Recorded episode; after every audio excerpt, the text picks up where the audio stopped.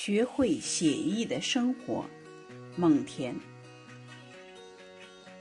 跳舞的时候我便跳舞，睡觉的时候我就睡觉。即便我一人在优美的花园中散步，倘若我的思绪一时转到与散步无关的事物上去，我也会很快将思绪收回，令其想想花园，寻味独处的愉悦。思量一下我自己，天性促使我们为保证自身需要而进行活动，这种活动也就给我们带来愉快。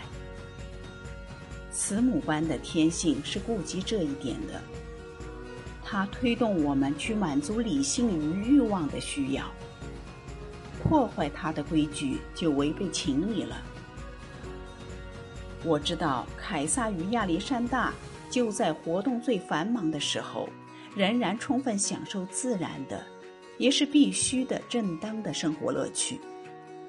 我想指出，这不是要使精神松懈，而是使之增强，因为要让激烈的活动、艰苦的思索服从于日常生活习惯，那是需要有极大的勇气的。他们认为。享受生活乐趣是自己正常的活动，而战士才是非常的活动。他们持这种看法是明智的。